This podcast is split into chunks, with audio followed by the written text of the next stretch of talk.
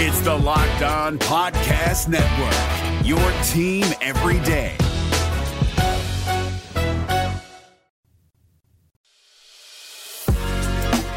You are Locked On Reds, your daily Cincinnati Reds podcast, part of the Locked On Podcast Network, your team every day. All right. Grant asked, what is the 2024 team's vibe? Last year was hustle, next man up, underdog grit.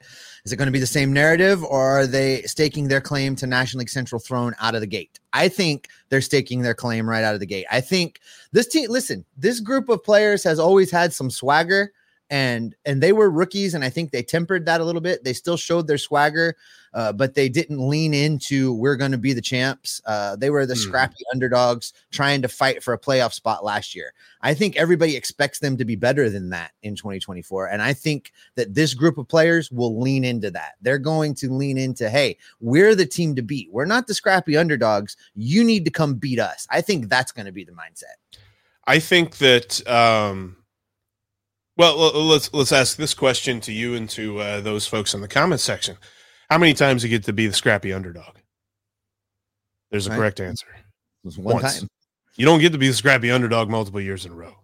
They're they're and and and I know that they didn't win the division, so you don't get to call yourself the hunted if you didn't get to win the division. But everyone knows what's coming when they face the Reds this year. They know that they're going to be facing talent. They know that they're going to be facing some guys that can hit the ball out of the ballpark, that can steal bases if you don't pay attention to them. They know that they're going to be eh, facing some eh, really good pitching that, sure, hasn't proved itself just yet, but the talent is there to scare the opposing lineup. And I really feel like every single game they have a shot to win. Pick a team. Pick a team in the major leagues right now and tell me that the Reds can't beat that team. And you're going to say the Braves. And I'm going to tell you they lost every single one of those games by one run. And they could very easily have won every single one of those games by one run. I ain't worried about any team in the major leagues right now uh, with the Reds playing against them. i like this Yeah, I love Grant. American. This- Yeah. Th- I like this from Grant. This team is due for a breakout. 30 years since the last World Series appearance. Dud teams for years. The stars are aligning. 2024 Cincinnati Reds will be a cosmic event. It. I like that. Listen, uh, we've Yeah. been recording some stuff for you folks for next week, and I I got super energized a couple times. I was ready to like jump up and down on my desk and pound the table. So um, Jeff will tell you I am right there with you, Grant. I I am super pumped up. Uh, where Yeah, and a quick uh, quick plug for that as well. Uh, next week we've got a couple of episodes with Lance McAllister from 700 WLW joining us and talking about the offseason, looking forward to next year and what we can expect with some some guys. And we also get into a conversation about the Reds Hall of Fame and one guy who's obviously going to make it this year, one guy who should have made it years ago. Uh, a lot of great stuff coming for you next week. And uh, a quick little peek behind the curtain. Uh, we've already recorded that because both Steve and I will be in some kind of tropical thing. Although Steve just decided to go to a different tropical, th- like he's, he's going from one tropical thing to Well, another. I'm thing. going on a boat. Can't get enough of it. Oh my god! I'm going on a boat. I am not going to be. Oh my goodness! Here we go. This, Stephen Jeff, what's your favorite piece of Reds merchandise that you own, or I guess Reds gear, Reds stuff? Jeff, you go first. Boy, that's a tough one. I really, I'm a sucker, and okay, I'm gonna say this because it's the first thing that pops in my mind. I'm sure it's not my favorite, but it's the first thing that popped into my mind. I'm a sucker for this style of hat. This is my favorite kind of Reds hat. The the the red bill with the black head area. There's probably a name for that. I don't know. But this is my favorite kind of hat. I think probably if I really think about it, I was uh, very grateful to receive this gift from a, a friend of mine's dad. The the Marty and Joe picture there behind me. Um, it's like autographed by him and stuff. It's actually a painting of them or drawing or something.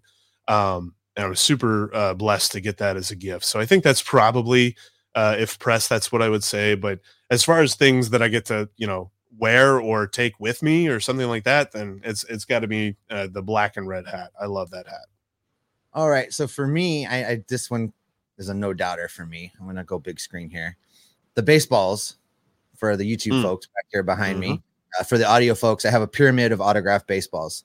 That pyramid is the starting lineup for Game One of the 1975 World Series, uh, with the addition of a ball signed by Marty Brennaman, who called the game, and a ball signed by Sparky Anderson. The cool story is that the Sparky Anderson ball I bought after he had passed away. Um, I bought that from a memorabilia place, and all of the description about the ball said was ball signed by Sparky Anderson. It was personalized, um, but it didn't say or show a picture of what the personalization on it was. Uh, for people that are collectors, they know sometimes that decreases value. I didn't care. I didn't want it for the value of the ball. I wanted to complete that set. So I ordered the Sparky Anderson ball from the dealer. It comes in the mail. I open it up, see Sparky's signature. I turn it to see the personalization, and the personalization is to Steve. So the first guy that got that ball was also named Steve. So it's personalized to me. Uh, that's my favorite bit of Reds gear back there. Uh, There's that was two Steves question. in the world. Oh my god! I know, right? That was a fun question. Thanks for asking it. I really appreciate that. Um, let's let's talk a little bit about this this Candelario thing. People are a little bit bent about the contract and the value, and you know why. Jared says, "Why spend forty five million on Candelario? Shouldn't they have saved that to pay for contract extensions or another starting pitcher?" Uh, the fact of the matter is, they can still do those things. The payroll Mhm. started off this offseason at thirty three million dollars. I wrote about this over at Inside the Reds, Jeff. You know, you, you could take that $33 million where they started, add $50 million to it in new spending for just the 2024 season, and they're still $20 million under league average payroll. There's a lot of room for them to do these things and still. Look, I, I hear you guys. They can still do all these things and look at the camera and cry poor. They can still say they're below league average in payroll. They can still talk about being small market. They can still talk about how they don't have as much money as the other guys, and they can still spend fifty million dollars and be there. It's it's a very unique situation right now with everybody waking making league minimum. Uh, signing Candelario, it may feel like it was you know uh, uh I don't know what's it. What's the thing? Uh, impulse buy. It may feel like it was an impulse buy for Nick Krall. Like he just had some money burning a hole in his pocket and he spent it foolishly. But I think this is a this is this is not a bad signing. This now that I've been able to process it and we've been talking about it, creates enough flexibility that this lineup is going to be a nightmare for every single opposing pitcher that takes the mound against the Reds. And I want to add to that because somebody pointed this out and I didn't realize it. And uh, we still have this graphic because when it comes to certain graphics that I make and things like that, I'm a little bit of a hoarder. But I have this on hand that we can show. This is the graphic for our YouTube folks, the Reds under team control. And I want to look at all these different uh, numbers here. And let's look. All right. So TJ Friedl, 2026, Alexis Diaz, 2025, when we're talking about players who are becoming arbitration eligible and when they are arbitration eligible. I want you to look, at something here because the majority, the guys that we're looking at, who could possibly sign a contract extension of the young guys who are playing, they all have something in common. The first year that they're arbitration eligible is likely 2027. How many years of guaranteed money did they sign Jeimer Candelario for? Three years. Three. He comes off the books. There's a team option for a fourth year, but he comes off the books the year before Elly, Matt McLain, CES, Noelvi Marte, all those guys become arbitration eligible. So not only do the Reds have plenty of opportunity to extend these guys, but you're also talking about guys like Nick Lodolo, guys like TJ Friedl, guys like uh, Graham Ashcraft hitting arbitration, very first arbitration toward the end of Jeimer Candelario's deal. Not to mention the fact that projections had Jeimer Candelario making four years, 70 million. So, according to some people, the Reds actually got a deal. It's actually like they came into this negotiation with a coupon. So, when I look at that, and I and I say, "Oh, you're worried about you know who they're going to sign because they signed this one guy." Nick Krall did not hamstring himself to the point where he's got to worry about that. You like the coupon one, huh? I do. It's it's this visual of like them whipping the contract out and Nick Krall cutting the, the coupon out of the penny saver so that yeah, here, can I get a dis. Oh, that's great.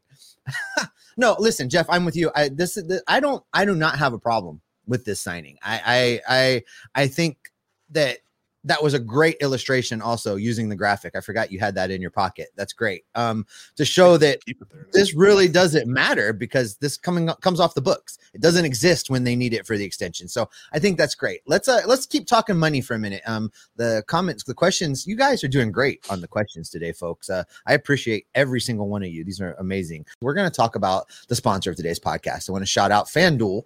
Fanduel is our sponsor today and you can score often this nfl season with fanduel. They are America's number one sports book. Right now, new customers get $150 back in bonus bets with any winning $5 money line bet. Uh, that's 150 bucks back if your team wins. If you've been thinking about joining FanDuel, there is no better time to get in on the action than right now. The app is easy to use. There's a wide range of betting options, including playing the spreads, player props, Jeff's over under category. Um, he took an under, guys. I don't know if you caught that last week, but he did.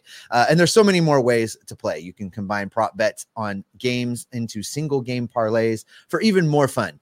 Uh, looking ahead, FanDuel has lots of futures going right now. Uh, there's a fun one. I talked about this yesterday, I think Elly De La Cruz has the fourth best odds to lead the major leagues in stolen bases next year. Uh, his odds currently sit at 12 to 1. Uh, maybe throw a few bucks at that. And catch a payout at the end of next season. Uh, those odds are going to shrink. So head over to fanduel.com slash locked on right now and start turning your sports knowledge into cash. FanDuel is an official partner of the National Football League and the official sportsbook of Locked On. What does innovation sound like? It sounds like the luxury of being in the moment with your customer, client, or patient. It sounds like having the right information right when you need it it sounds like being at your best for your customers and your business. Thanks to Hyland's intelligent content solutions that improve digital processes, innovators everywhere are able to do their thing better, whatever that thing is. Now, who doesn't like the sound of that? Hyland, for innovators everywhere, visit hyland.com. Uh, Sam asks, is there a serious worry about the Bally Sports deal falling off for this year? And would that only start affecting them next year? Uh, is this why most of the deals besides Candelario are essentially one year deals? No, the deals that they're signing, the length of contract has nothing to do with the Bally Sports deal. Um, the Reds know they've got their $60 million coming this year, which is what it's estimated. And then mm-hmm. they know that that $60 million is going away for the next year from that source. Uh, there's this narrative out there right now that that I think baseball owners are driving. We're all we're all losing all this revenue. We're gonna ha- not have this money. They're gonna have this money.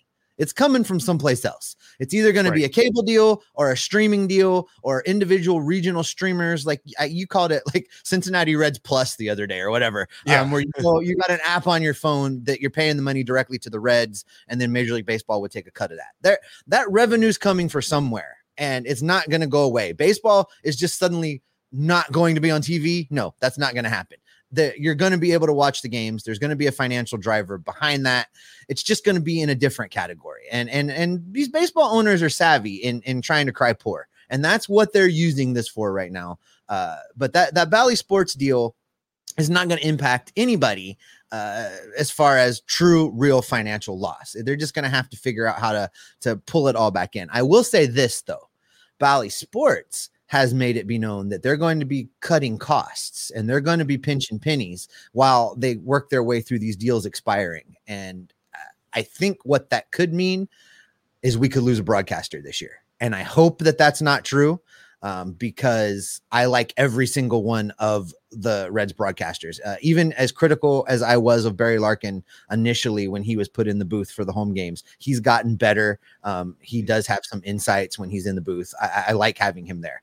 Uh, the other guys are legends in my mind. Uh, if they get rid of Cowboy, if they get rid of Chris Welsh, if they get rid of any of those guys, I, am going to lead a riot, I think. But um, I think it's the distinct possibility that they do cut one guy from that broadcast crew.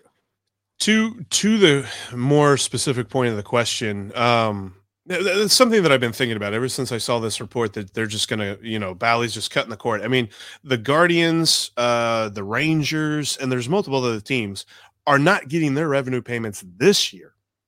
The Reds at least have a year to kind of figure this out. But bear with me for a second because uh, Steve, what is Elly De La Cruz good at?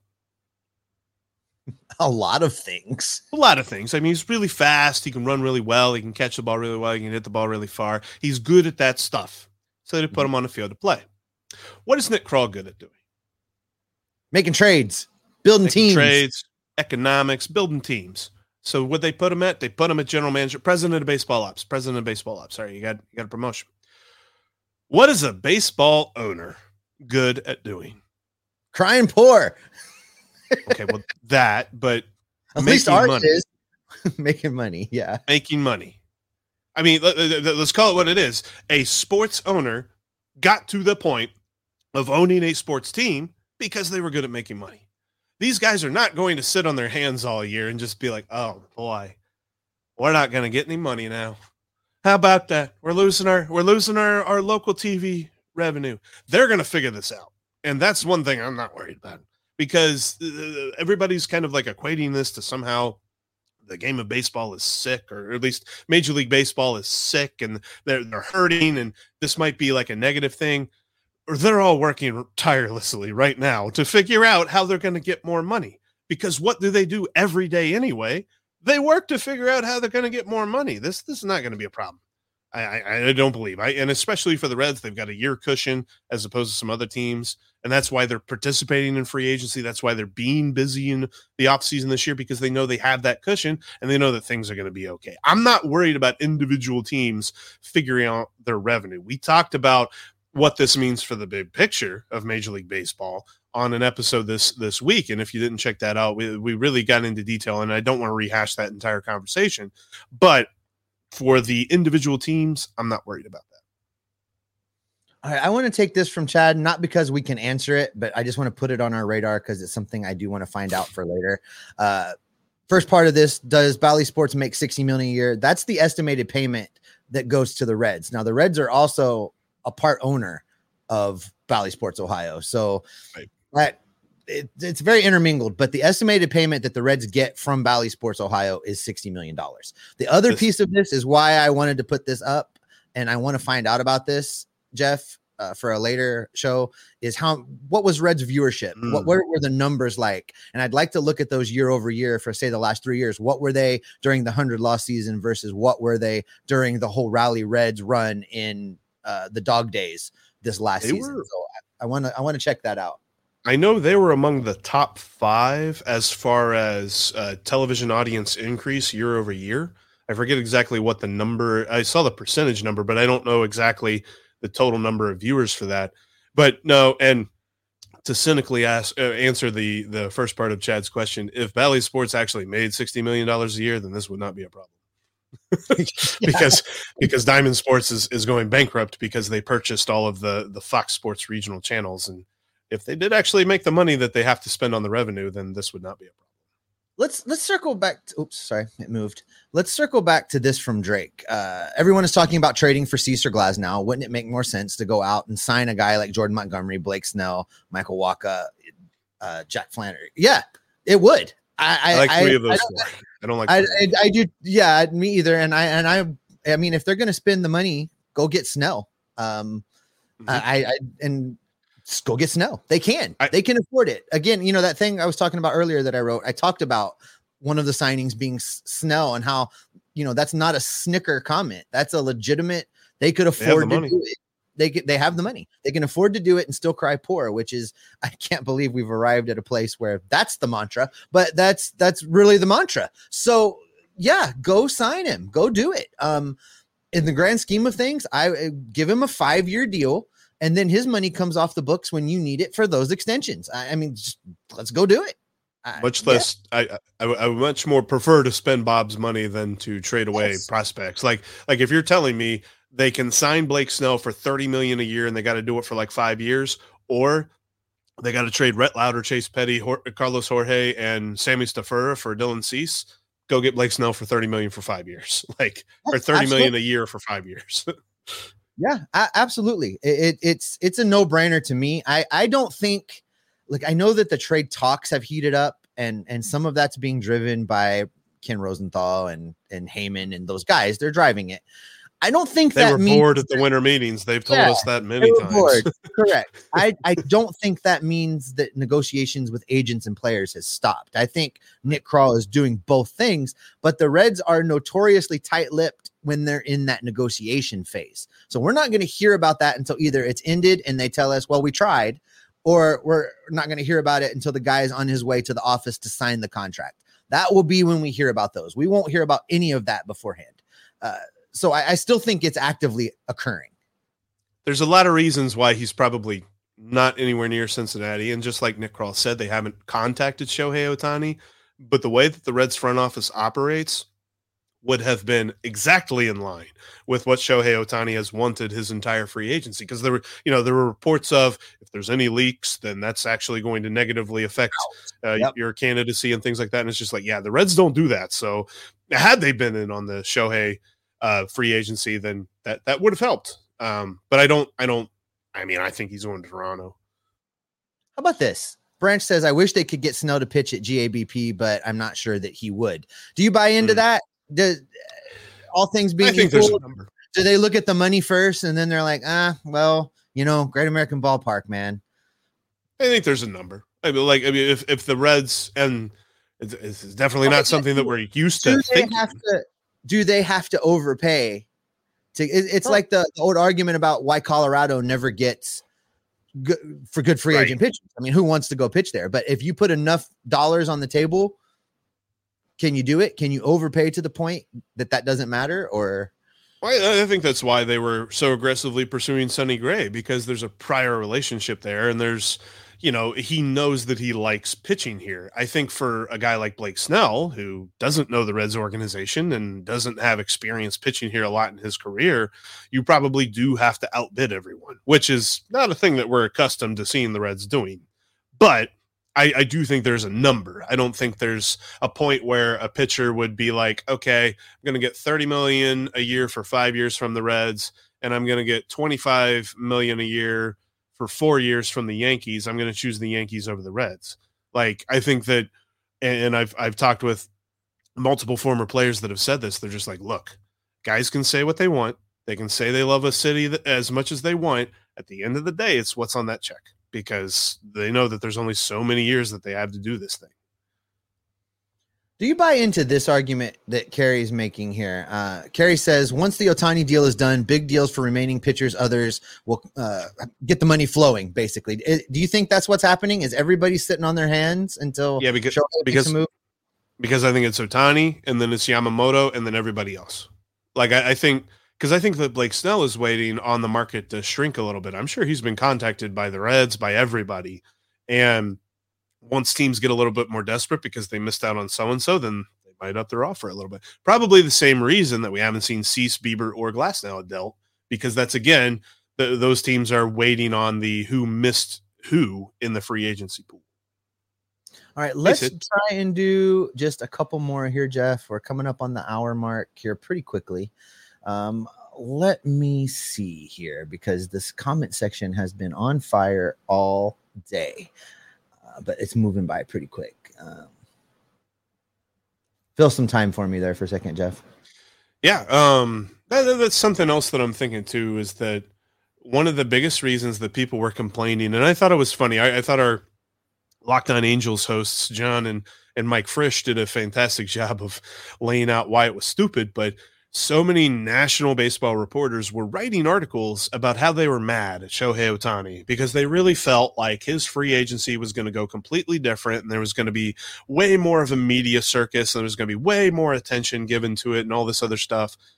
And they put it perfectly. They're like, oh, you're mad that you're not getting clicks off of this guy's free agency. That's what you're mad about. And now that he's close, you know, reportedly close to a decision, I've seen multiple people report that today's the day he's going to make his decision today. And, you know, people are watching planes and hearing that he's on this plane or that plane. And there, there was a report that uh, one of the Toronto Blue Jays pitcher, Yusei Kikuchi, actually reserved a restaurant for 50 plus people, like, like bought out the entire restaurant for the night and reserved it for 50 plus people.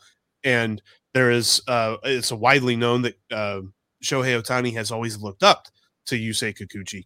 So there's a lot of people thinking, well, Toronto's it. He's going to go to Toronto. So there, there's different things that are going down, and it's kind of fun today. But just to see how everybody reacted at the winter meetings and writing articles, belly aching about how secret uh, Shohei Ohtani has kept his free agency, kind of made me laugh a little bit. But yeah, I definitely think that once Ohtani moves, we're going to see a lot more dominoes fall. All right, let's do a, a serious one and a fun one before we get out of here. So this one, this one's serious, and it kind of leads into some of the things we've been talking about. Cincy Sports only 44. Trade Edwin Arroyo and Cam Collier for superstars. Okay. Yeah. Yeah. I, I listen. I was I was uh you got to be careful with your prospect capital guy. I've said that a lot. I, I, you still have to be careful. But given what's at the major league level right now, I am all in on anybody that's not there right now being available for trade. Does that mean that those guys go someplace else and become superstars? They could. And will that make you sad for a minute? It will. But I now trust Nick Krall to get decent return on the guys he sends away.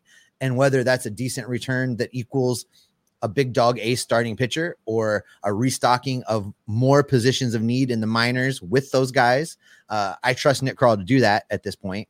And if he can do it without trading away anybody at the big league level, that's an even bigger win for this team. Mm-hmm. So, sure, I, I would trade either one of those guys if it means bringing back somebody that can give me 32 starts and be in the Cy Young conversation. We thought that in order for the Reds to get a big dog type pitcher, they were going to have to trade somebody like Marte, CES, India, some something like that. If they can get a guy like that without getting rid of anybody on the major league level, then they make this team a division favorite hands down. So yeah, if, if they can do that, go do that. All right, and let's let's wrap up with this one, Jeff. Uh, Jeff and Steve, this is from Joseph. Uh, Jeff and Steve, if you could start your all-time Reds team, would your first pick be Johnny Bench? You want to go first, or you want me to go first? I'll go first. My first pick would not be Johnny Bench. My first pick would be Frank Robinson. Um, if I'm building a team from scratch with all-time Reds players in their prime, I'm starting with Frank Robinson. Yeah, and I think if if I'm picking second, then I would pick Johnny Bench. But if I'm picking first, I'm picking Frank Robinson as well because he's the most talented Red. And it and it always sucks that uh, any discussion about Frank Robinson always ends up with um, the the worst trade in the history of Major League Baseball.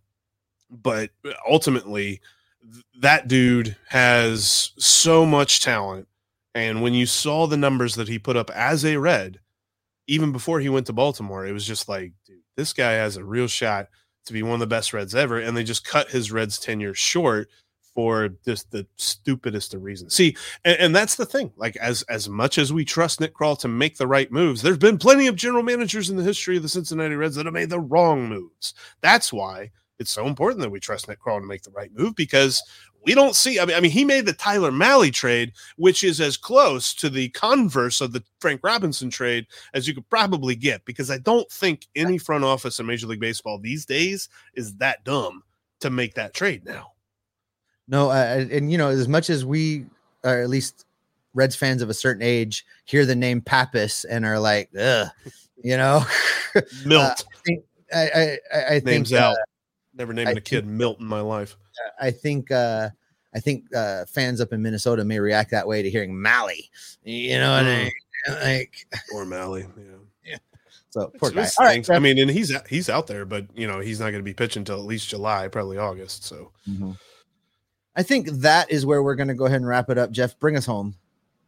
Yeah, thanks everybody so much. Uh, This has been a great show. We always love doing the Aloha Live Friday shows, and you guys have made an, another great Friday as uh, we just look at this offseason. The Reds have been a lot of fun so far, and we still have plenty of time before we even think about the truck leaving for Goodyear or pitchers and catchers reporting or anything like that. So Nick Krall's still got some time to make some moves, and we're going to be with you every step of the way and doing as many of these live Aloha Fridays as we can throughout the off season. So thanks for joining us, and we'll see you on the next one. Next one, again, uh, I mentioned earlier on the show, it's not going to be next Friday, but it will be the Friday after that. Uh, we will we will try to have us live, which I think is uh, the twenty second. If I'm looking at my calendar correctly, I believe it'll be Friday the 22nd around this time, either 2 p.m. or 3 p.m. in the afternoon. Depends a little bit on, uh, on my co-host's schedule over there. Uh, but we will be with you every step of the way because we are locked on Reds every single day. I tried to trade you to the Pirates, but Ethan vetoed it. That's okay. They put fries on sandwiches.